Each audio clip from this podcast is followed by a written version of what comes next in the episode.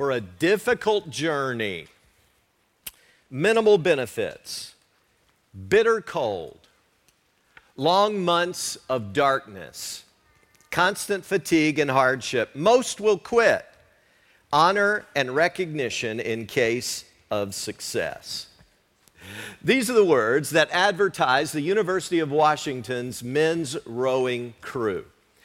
Now, if you know anything about U of W's men's rowing uh, group, you know that it is legendary. So this would be nothing shocking to you. But in his book, and I highly recommend this book, it's a fun read, uh, The Boys in the Boat. The author, Daniel James Brown, tells the riveting story about how this eight or men's crew went for gold in the 1936 Berlin Olympic Games. But they shocked the world, even though people didn't expect them to even compete with their East Coast rivals. They shocked the world by showing astonishing strength and ability to persevere. And they won the gold. Think again about that full page advertisement for the men's crew. Would you want to respond to this, I wonder? For a difficult journey, minimal benefits, bitter cold, long months of darkness, constant fatigue, and hardship. Most will quit. Honor and recognition in case of success. Wow, in all the ways that the rowing department could advertise and try to appeal to first year students, this is what they choose. They choose to not to entice them with reward, but with the cost involved. Yeah, there, there might be glory, they hinted, but that wasn't the compelling point. What they did guarantee, and did what they indeed what they did promise, was pain and sacrifice. That was their appeal. As I read that for the first time in the book, The Boys in the Boat, I thought, you know, wow. There's certain aspects of the Christian life that are not mentioned very often or even downplayed, and yet they're very real. There's seasons of struggle that we go through, what we might call dark nights of the soul. There are times of fatigue and frustration. There are times where we wonder if God is really listening. And there's this ever present temptation to give up, throw up our hands, and just quit. But you know, one of the th- many things I love about Jesus is he didn't sugarcoat the message, did he? He said to his closest friends, In this world, you're gonna have trouble. Now, come on, that's not a very cheery message. That's not the message you want to hear from the leader of your movement. I mean, come on. Wouldn't it have been better for Jesus to say, Oh, uh, guys, listen up, sorry. Um, I misspoke a bit there when I said that. Hey, the deal is in this world you will have trouble, but once you come to me, it'll all be okay. And there'll be no more struggle whatsoever. But he didn't say that. He kept it real, he told the truth.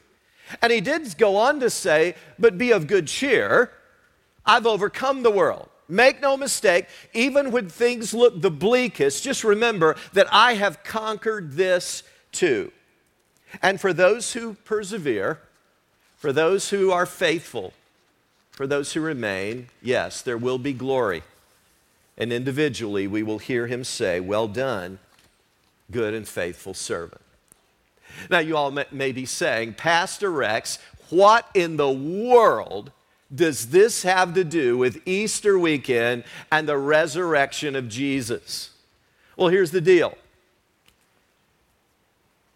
2,000 years ago, a group of his closest followers were going through a perfect storm. The master, the one they had believed in, had been brutally beaten and killed on a cross. He'd been buried. It had been three days now that he'd been in that grave. And all their hopes were dashed. They hid out of fear behind locked doors. They feared the future and what it might hold for them. but the resurrection changed all that. They went from fear to faith, they went from horror to hope, they went from dejection to delight. And I believe that the resurrection of Jesus that we celebrate today is just as relevant today for us as it was for them then. But make no mistake, it's not a life free of storms and suffering. Terry and Sherry Dunlap certainly know something about storms. Last May, their lives were turned upside down when their 15 year old daughter, Madison, was struck by a car while walking the family dog. You talk about a storm.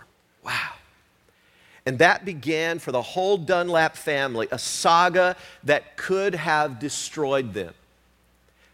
I sat down recently with Terry and Sherry and just listen to them tell a bit of their story. And I invite you now, let's listen to a bit of their story together as they share.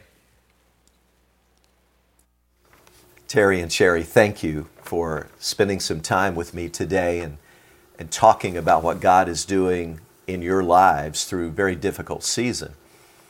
You know, one thing I've learned about the Christian life is that you're going to hit storms sooner or later it's going to happen. And last May, you guys hit a storm of unbelievable intensity.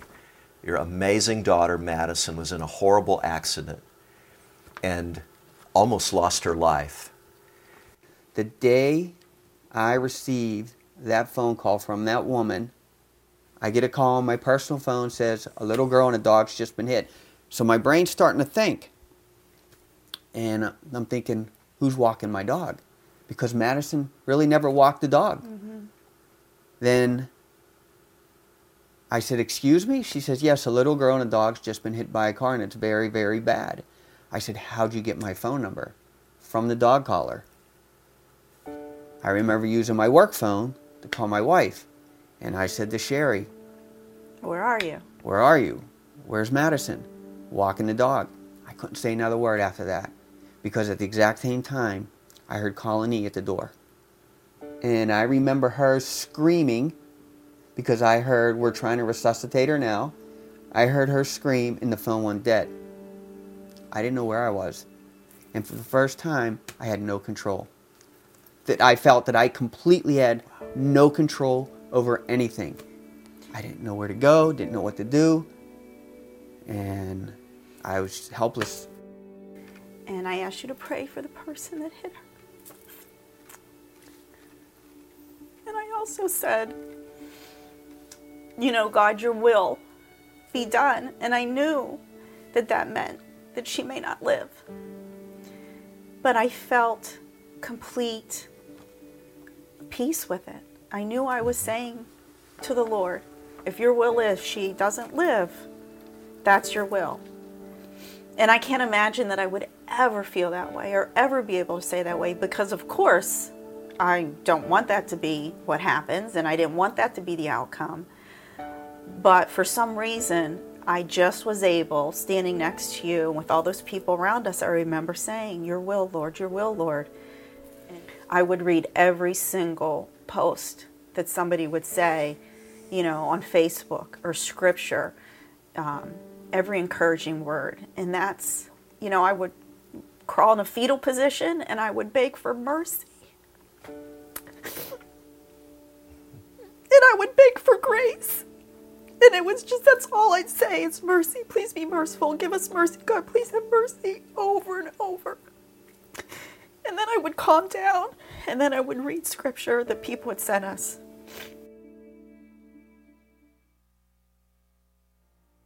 What role did Christian friends play through all of this as you're as you're going through this crazy storm and the intensity is just every day?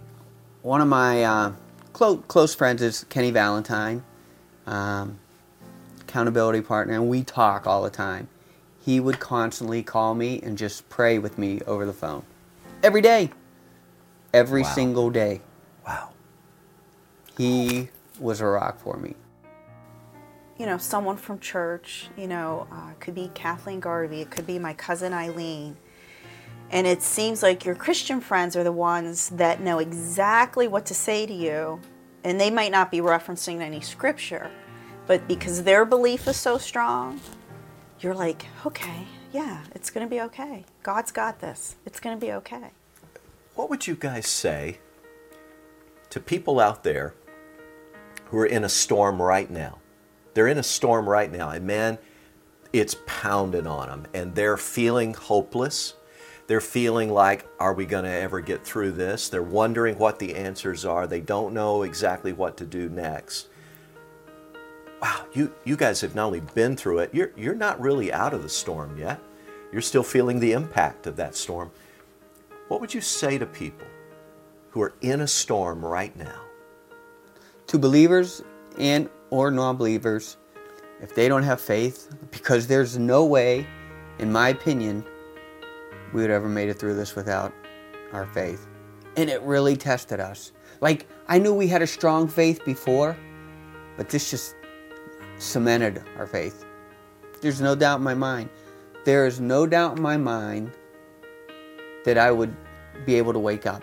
And I have a type A personality, but I there's if you don't have faith, if you don't believe in God, I don't know how you'll get through it. By no means are we perfect in our faith, perfect in our walk, perfect as Christians. You know, some of my closest friends would probably look at us and be like, you know, Be nice. I'm just saying you don't need to be perfect. You know what I mean? Like Fooey on perfect. That you know, your will be done. It's the ultimate It, it just it happened naturally. It was a gift from God that He gave me to be able to speak those words, because I couldn't have done it any other way, unless it was a gift from Him, in the Spirit to have the the courage and the strength to feel that, know it, believe it, and say it. And the only way we can pray, Thy will be done, we're in the, we're in the midst of the storm, is because we've got a resurrection hope. And we know what Easter's all about. And we know that for real Christians, the worst things are never the last things. They're never the last things. We know how this story ends. And we know that while sorrow may endure for a season, we know that there's going to be joy at the end of this joy unspeakable and full of glory. And that's not pie in the sky by and by, that's reality because we know what happened at Easter when Jesus was raised again, and that changes everything. Amen. What a powerful story, huh? Yeah, it's an incredible story. But Grace Fellowship, we are so privileged and delighted today. We have Terry and Sherry and also Evan and Madison in the house. If I could just ask them to stand, if you would, we just want to honor you today. We just want to honor you and thank you for your faithfulness to God. Each one of you, thank you for your faithfulness to God in going through this. Woo! Yeah. Praise be to God. He's been so faithful. Thank you for walking this walk. And no, it's not an easy one. Thank you for holding on to Him. Amen. Thank you so much. Wow. Well, we come today to a section in Luke's Gospel, chapter 8, verse 22 and following, where we read about a storm. And you know what I believe? I believe today is going to be tremendously encouraging to many of you who are right now going through some really hard things. So I want you to listen carefully as the Holy Spirit takes God's word and speaks to your heart. Let's look at what the scripture says. One day, Jesus said to his disciples, Let's go over to the other side of the lake. So they got into a boat and set out. As they sailed, he fell asleep. A squall came down on the lake so that the boat was being swamped and they were in great danger. The disciples went and woke him, saying, Master, Master, we're going to drown.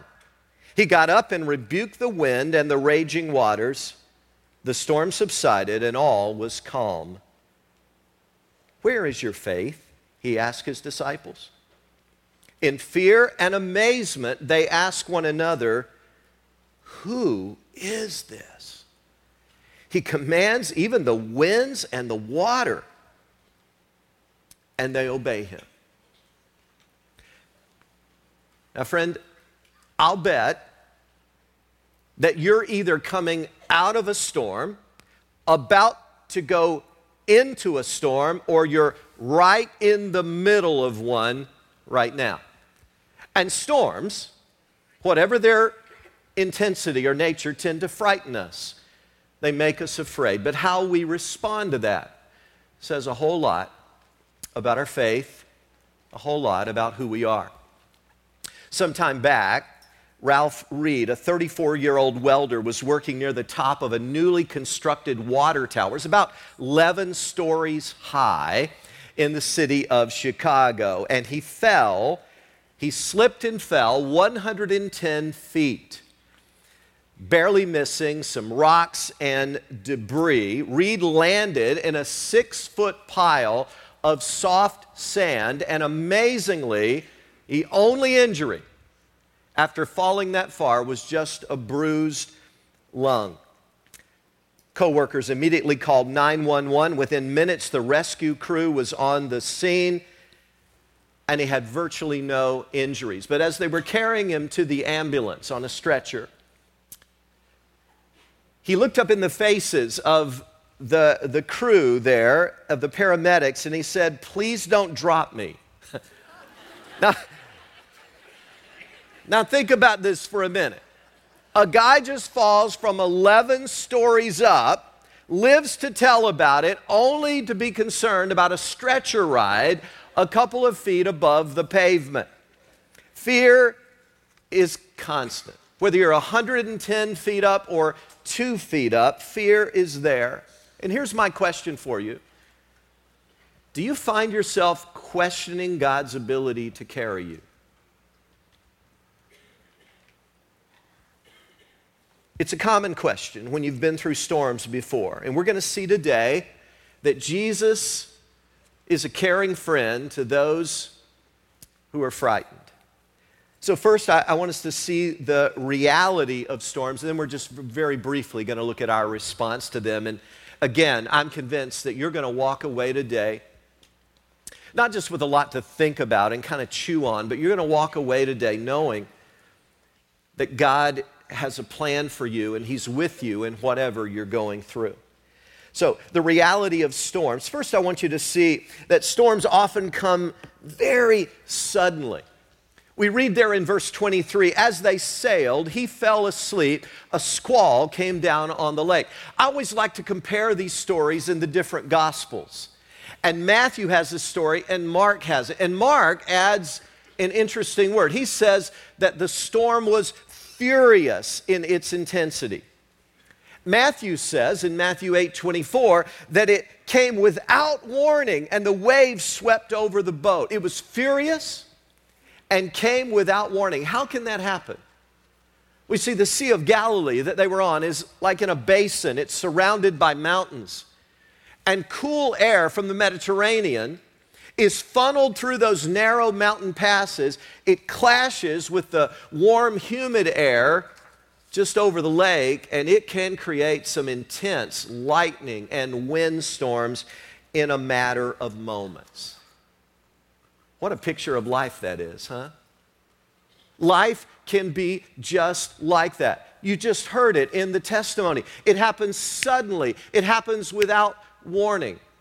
Have you ever had just kind of one of those days where things were going well and suddenly it just went bad? Hopefully, we can chuckle occasionally at those. Somebody said, You know, you're having a bad day when they, you call your answering service and they tell you it's none of your business. That's a.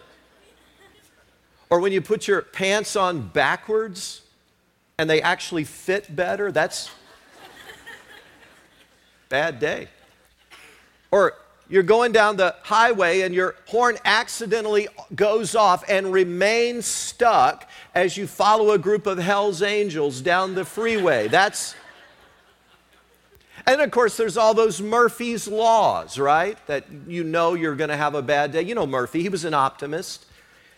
He said that if anything can go wrong, it will go wrong and at the worst possible time. So Murphy reminds us all about bad days. He said, That light you think you see at the end of the tunnel, remember, it's just the headlight of an oncoming train.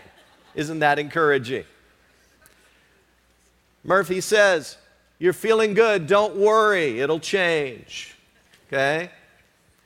He says that any appliance that's torn up will work perfectly when the repairman arrives. All of these Murphy's laws. And he says, A bird in the hand is safer than one overhead. But one of my favorites from Murphy is he reminds us never play leapfrog with a unicorn, okay? You got to think about that one a little bit. Some of you are way too serious on me right now. But notice, not only do storms come suddenly, but they can be very, very severe.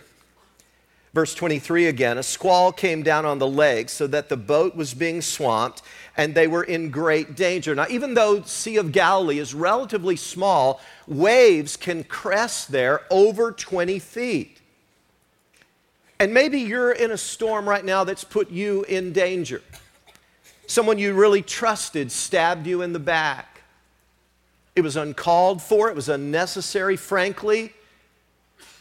It was just evil and you've tried to work on forgiveness, but that's been hard. And reestablishing trust is even more difficult. And so today you find yourself with kind of a hole in your boat, so to speak. And the murky waters of bitterness are filling that hole. What are you going to do? Or maybe it happened for you when your health broke. And today, the truth is, the storm you're in is that you're kind of mourning what you used to have. And the truth is, more than once you've shaken your fist in God's face and said, How dare you let this happen? When did it happen for you? Was it when your finances kind of went bad? Was it when that marriage failed? Was it when your company downsized and you got cut out of the, the team? Storms happen to everyone, and they can be incredibly severe. But let me tell you the most important thing that I've learned and observed through the years about storms. You need to understand this. You can't always control what happens to you, but you sure can control how you respond. That is so important. You can't control what happens, but you can control your perspective on it, your attitude, and how you're going to respond to that. It's kind of the last of the human freedoms. And so, my question this resurrection weekend is are you going to respond with fear or with faith? The same suffering that makes one person bitter, honestly, makes another person really better deeper, more loving, more like Jesus, it kind of hinges a lot of times on how we respond. The Oxford scholar C.S. Lewis put it like this God whispers to us in our well being, He shouts to us in our suffering. They're sudden, they're severe, but third, storms can be significant. Here's what I mean by significant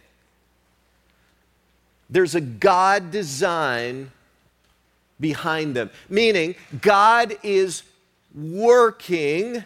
Jesus said, My Father's always working. And so God is working in the storm for our good and His glory. In verse 24, the disciples went and woke him, saying, Master, Master, we're going to drown. He got up and rebuked the wind and the raging waters. The storm subsided and all was calm. Where is your faith? He asked his disciples.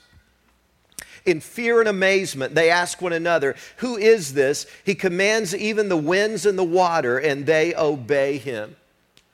Now, I bet most of us in here love the honesty of kids. Recently, I heard a list of some things some kids wrote when asked to write a prayer to God. One kid wrote, Dear God, if you had let Cain and Abel have their own room, Cain probably would not have killed Abel. I, I know because it kept me from killing my brother. Love Joey. a little girl uh, asked, Dear God, did you make the giraffe that way or was it an accident? That was Susie. And one little boy was just flat out honest when he informed God, God, you don't have to worry about me. I always look both ways. Your pal, Christopher. But, but one of my favorites is, is the little girl who wrote, Dear God, I never liked seeing purple and orange together until I saw the sunset yesterday. Now I do, because you do some amazing things with color.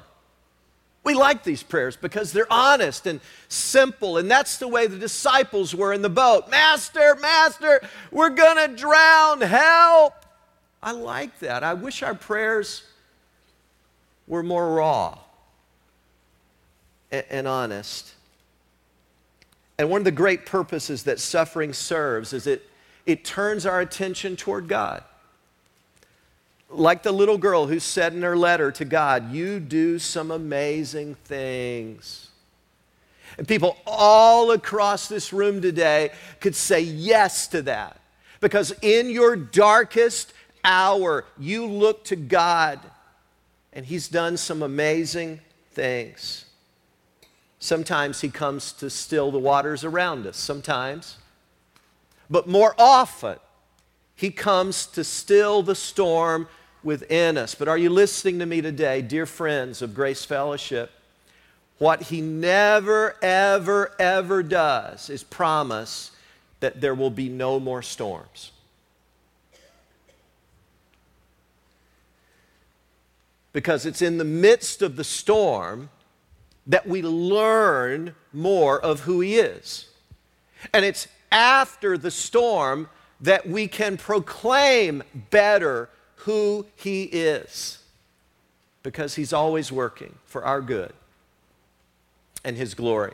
The reality of storms. Boy, they are real.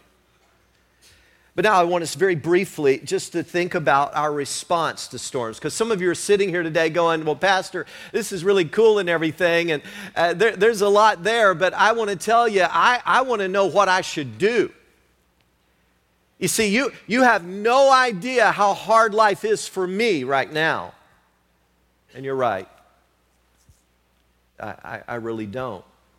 How should I respond? Well, I want to tell you the absolute worst thing you can do when you're in the midst of a storm, some crucible of suffering, is to begin, listen now, to mope around, become really passive, do nothing except just focus on your problem. That, that's the worst thing, and yet astoundingly, that's what most people tend to do. Peter was writing to a group of Christ followers almost 2,000 years ago who were going through some stuff that would stagger our imagination. Their homes were being taken away. Many of them were being thrown in prison because of their faith. They were being ridiculed and marginalized in their society because of following Jesus. And here's what he said to them in 1 Peter chapter 1 Therefore, gird your minds for action. Get ready for action. Don't get passive, get active. You going through a storm, ask God to help you keep on moving. Keep putting one foot in front of another. Keep on growing. Keep on learning anything that He might want you to learn through this. Again, Lewis's words are so classic. God whispers to us in our well being, He shouts to us in our suffering. And the greater our suffering, the greater our chance to glorify God through it. I believe the Dunlap family is doing that. And I believe we can too by God's grace. Last Valentine's Day, our nation was left reeling when the school shooting happened at Marjory Stoneman Douglas High School in Parkland, Florida. Of the 17 students killed that day, several of them were 14 year old freshmen, just kind of learning what it means to be in high school. A few of them were seniors, ready to go on to the next chapter of their lives, and three of them were adults who tried valiantly to usher students to safety. And we as a nation saw unbridled evil that day. We saw the worst in human nature. But you know what? We, we also saw that day the best in human nature. Students reported that Aaron Feis, an assistant football coach, Aaron Feis, when he heard the gunshots, didn't run away. He actually ran toward the gunshots. Now, what, what would possess someone to do that in a moment of terror? To express such self sacrifice? Well, you don't have to dig too far to find out what motivated Aaron Feis. One student reflecting on the beloved coach said, When I was sick with leukemia, he sent me prayers and Bible verses. Well, that's no surprise because if you scan his personal Facebook page, you'll see evidence of a Christian worldview.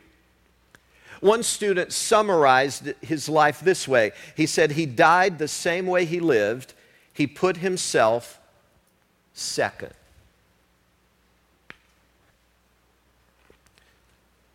On the day we call Good Friday, that's exactly what our Lord Jesus Christ did. He put himself second. You see, we're all sinners with these deceitful hearts, and you and I are capable of horrendous evil. But Jesus loves us so much that while we were still sinners on the cross, He shielded with his body, he shielded us from the sting of death. And when we trust by faith in what he did for us at the cross, he forgives all of our sins. He adopts us as his kids into his family. And he comes in and begins to change us from the inside out. And so the resurrection that we celebrate today means that there's meaning, listen, there's meaning in the madness. Because Jesus died for our sins and rose again from the dead, he's proven that he's King of kings and Lord of lords. And I just don't want anybody leaving here today without really getting that. He's Lord over loneliness, he'll never leave you nor forsake you. He's Lord over arrogance, he opposes the proud but gives grace to the humble. He's Lord over depression. He will help sustain you through your roughest times. He's Lord and King over cancer. He will redeem even your sickness in His kingdom for good. He's Lord over injustice. He hears the cries of the oppressed, and one day He will bring justice swiftly to every situation. He's king over the barren womb. He sees every tear that falls, and He's king over the lost. He anxiously wants you to come to Him by faith. And I urge you and I challenge you and I implore you to do that today, no matter what you're going through. Could we pray together? Father, thank you that you are Lord of Lords, King of Kings. And thank you, thank you that at the cross you shielded us from the sting of death and you rose again, conquering death, hell, and the grave. For anyone right now who's never yielded and said yes to you and your offer of salvation, may this be the very moment, right now, they would open their life to you. In Jesus' name, amen. Amen.